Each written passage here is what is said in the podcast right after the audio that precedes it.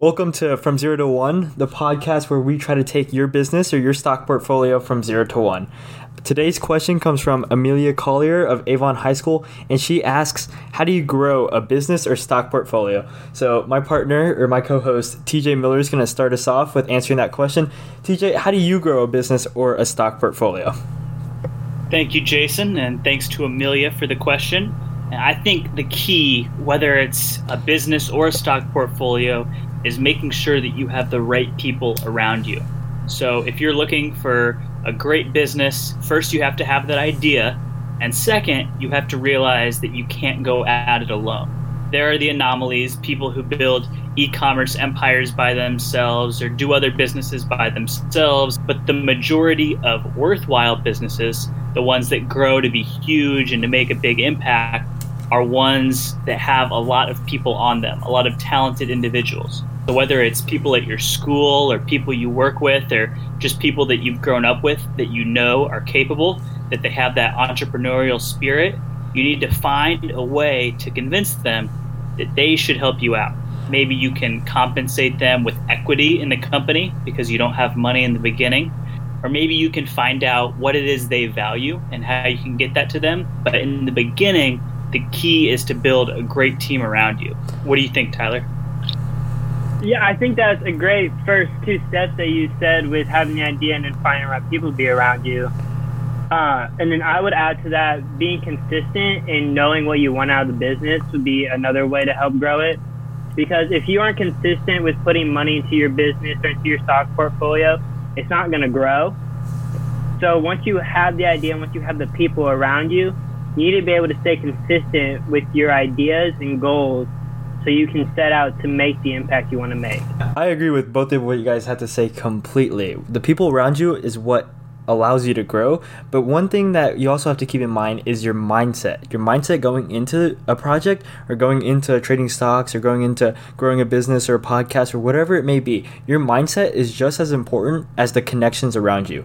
If you go in with the mindset that you're going to start this business, you're going to start this stock portfolio in order to make money rather than helping others if you're going in with the with the need for power rather than the, the need to encourage and uplift others or to build a product or a service that can benefit the lives of many, you're going into a business or a stock portfolio with the wrong reasons. You need to make sure that the reason you're going into something is not just beneficial to you, but beneficial to those around you. Your connections are going to help you ultimately get from point A to point B, but your mindset will also will help you get from point A to point B.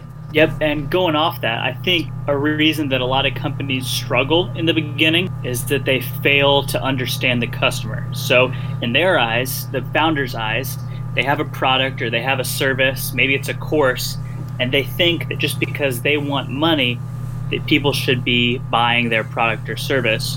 Where in reality, they should be thinking, if I was a customer and this was offered to me, is it truly something I'd be interested in? Is it worth the price? Am I actually getting value from this? So I think if you're able to really set yourself in the eyes of the customer, which is easier said than done, then you can set yourself apart. Um, and an actionable piece of advice would be, you know, talk to people that are interested. If you are, say, um, someone who's offering a course, what you should do is you should talk to other people who have already purchased a similar course and you should ask them, what about the course did you like? What was something valuable to you? And maybe there are features from someone else's product that you can use yours to make it more attractive. So, learning from your competitors and really thinking um, as a consumer would is probably the best way that you can get ahead during those early stages. Now, TJ, you mentioned courses. Um, I've never actually invested in a course. Like I've never actually paid money to. Um, have you ever paid money to? And like, did you get, like get benefit from it? Like get a lot of uh, beneficial like aspects from it? Yeah, I, have never actually bought a course personally myself. There's a lot of just free information out there, whether it's on YouTube or by joining a Discord chat. Um, I joined a, a something similar to a course. I'm in a Discord group right now that helps with stock trading and investing um, and a key reason that I joined that is because some of the people that were in the group were able to testify to me hey, I'm in this group and it's helping me out with my options investing, and I'd recommend it to you. um, and they were thorough with telling me exactly what it taught them. So I've never paid for like a course, I guess, but I've paid for something similar, and that would be access to a paid Discord chat. Yeah, and that goes to show like uh, how how much those around you can help, right? Like if you if you surround yourself with like minded people who are who are willing to help you grow as as they help themselves grow, you're really gonna end up in a uh, in a much farther place than you would have originally. Um, Tyler, I want to ask you: Have you ever invested in a course? I have not invested in a course. I've just done research off of Google and asking TJ what his opinions are and some other people around me and uh, talking to my personal financial advisor that handles all of my family's money. He's giving me some good advice. So I've never uh, actually bought into a course, but I've done research and some people like them, some people don't. It really just depends on what you want out of your portfolio and your business on how you should go about doing those things.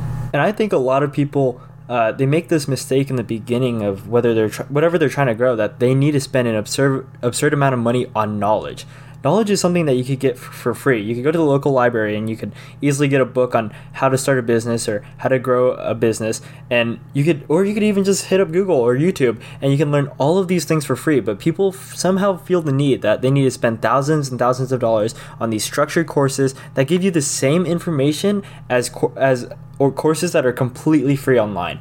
Uh, the truth of the reality is, uh, the truth of the reality is that you do not need to do these things.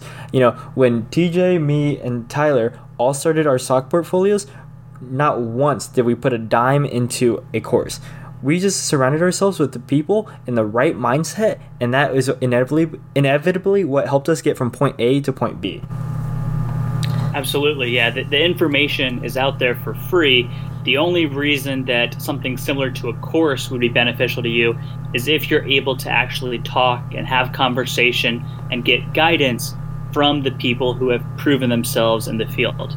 Exactly. Don't trust somebody who's a 22 year old life coach and is telling people how to live their lives. Instead, maybe look at somebody who's 30 and they've already made a million dollars trading stocks. Or maybe take advice from someone who's 45 and they've built a company that does millions in revenue. Make sure that if you're going to buy a course, it's from someone who has a strong reputation and that the course isn't information based, that it's actually going to give you one on one contact with someone who's successful.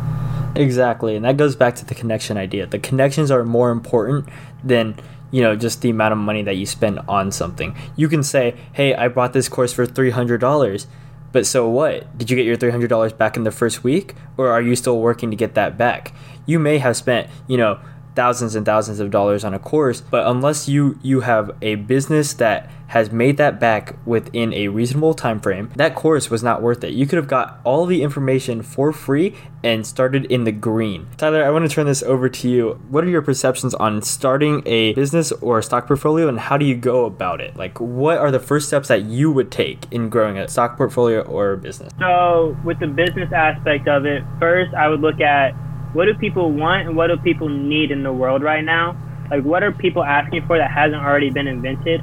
Or how can you make something that's already been invented better than what it is? So I wouldn't go and go into the tech industry because everything in the tech industry has already been mass produced and made as good as it's probably going to get from each company. So you have to look at what the world wants and what the customer is asking for out of a business and out of a product. Um, so when starting that and growing that, you need to truly look at what the customer wants and what the customer needs so that you can fit what they are looking for so you can get your biggest bang for your buck in the end. Because if you're making something that the customer doesn't want, then they're not going to buy it. It's the law of supply and demand. If there's no demand, why are you going to have all the supply in the world? And then with a stock portfolio and getting involved in stocks, I would just, you know, do research on companies, opening up a paper trading account, uh, downloading free apps that can help you like investor uh, just to get you like in the feel of how a real world stock exchange would go. So by the time that you like if you spend five, six, seven months paper trading and practicing, by the time that you become a real trader, you feel more comfortable with making the trades on a daily basis. And even when you go in the red, you know you're probably not going to stay there forever. You will be in the green eventually if you stay consistent with it. And one of the things that all three of our mentor uh, Mr. Ralph Hartnagel says is when you're starting off, invest in companies that you like. If you are wearing Nike shoes to go work out every single day and you really like Nike and you think that they're building a great product and they're they they have a bunch of future potential, invest in Nike. Uh, after you after you do your research, like if you think that it's a company that has a bunch of potential and is gonna see profit after profit after profit, you know, take your time, sit down, go to Google and like review review what Nike does right and what you like about it, and see if it's worth investing in. If you if you are a friend of um, I don't know water bottle brand X Y Z, uh, see how much future potential they have and look them up. Uh, see all of the things that they're doing right. Write it down and see if you want to invest in them. It's all about things that you like, not things that'll just make you money, but things that you actually see potential in. Yep, that's absolutely right. And something that I think is useful to us as high schoolers is we're kind of able to see these trends as they emerge. So maybe a few years ago, we started seeing people wearing Crocs all around our school more than in the past. At that time, it would have been interesting to look up the Crocs stock and say, hey, is this something that they're about to see a lot more revenue than expected and we should invest now? or Yeti water bottles. Those were another thing that kind of came out of nowhere. And if you could have noticed that trend but from the people around you, if you could have noticed what products people like, then you could have gotten ahead of the curve and uh, bought stock in that company before everybody else know everybody else knew. When Wall Street found out that Yeti had high water bottle sales, you know, it was a quarter later. You know, they found out after the trend had already started to emerge. But as high schoolers or as young entrepreneurs, what you need to do is you need to take note of what's going on around you.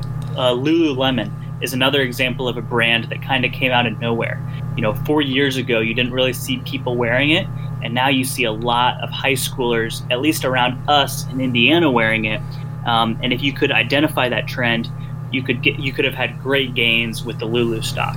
Exactly, exactly. You know, I think being high schoolers, I think we have such an unfair advantage because we see trends as they emerge. We see them ahead of the curve, ahead of Wall Street. And Wall Street has so much inside information, but yet being a high schooler, we just have we just have an eye for what what future trends are going to be. You know, back in 6th grade when I when I created my first Instagram account, if I would have known to, like anything about stocks, I would have immediately jumped on the Instagram stock because it has it's it's been bought out by Facebook and it's grown so much significant like so much because of the amount of people that have hopped on Instagram. You know, these old these old social media platforms, MySpace, AOL, whatever whatever it may be, they've all died out. But being being such a young individual, you can see trends as they emerge and hop on them. You could you could ride the wave and make money in the process. So this is something that our listeners might find valuable and I'm asking this to Tyler, and then I'd love to hear Jason's thoughts. Are there any trends that you see right now, whether it's with high schoolers or with young people or just anybody? Are there products that you're starting to see more out in the wild or things like that that you think are going to catch on? Um, yeah. So a lot of high schoolers go off fashion, like what uh, big name people are wearing. So, like when Kanye first came out with his Adidas Yeezys and stuff like that, and Kanye went to Adidas, Adidas shot up like no other. Like you can imagine, Nike dropped like off the face of the earth for a while, but now Nike's back, and so is Jordan, and that's starting to creep back up again. And with they're making their releases more limited, so as we continue to buy those, those stocks will go up. Uh, Crocs, like you mentioned earlier, have been a big thing coming back. What's the water bottle brand that's really big right now? Hydro Flask. Yeah, the Hydro Flask. Oh Those yeah, are huge right. right now. Those are huge right now. So if you could hop on that trend two months ago, three months ago, when they started getting popular, you probably could have had a big profit by now off it.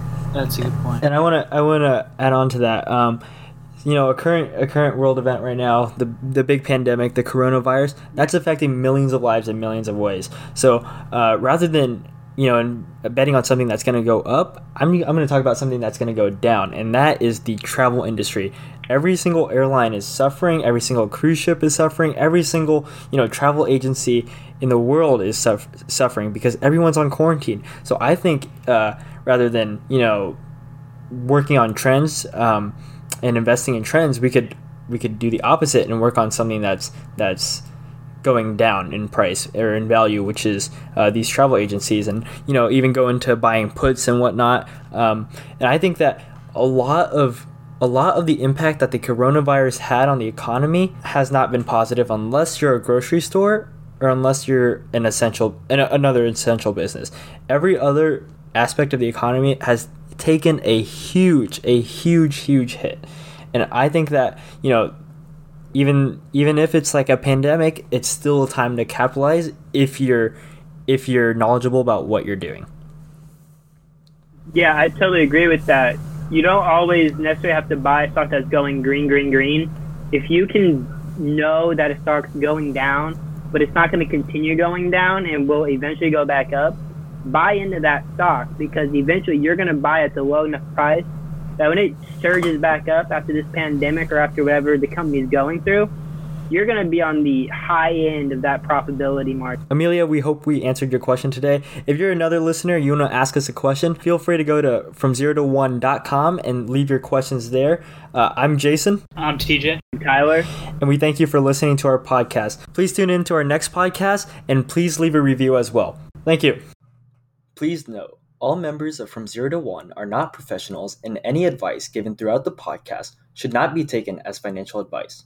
We are not responsible for any outcome of your financial decisions. Thank you.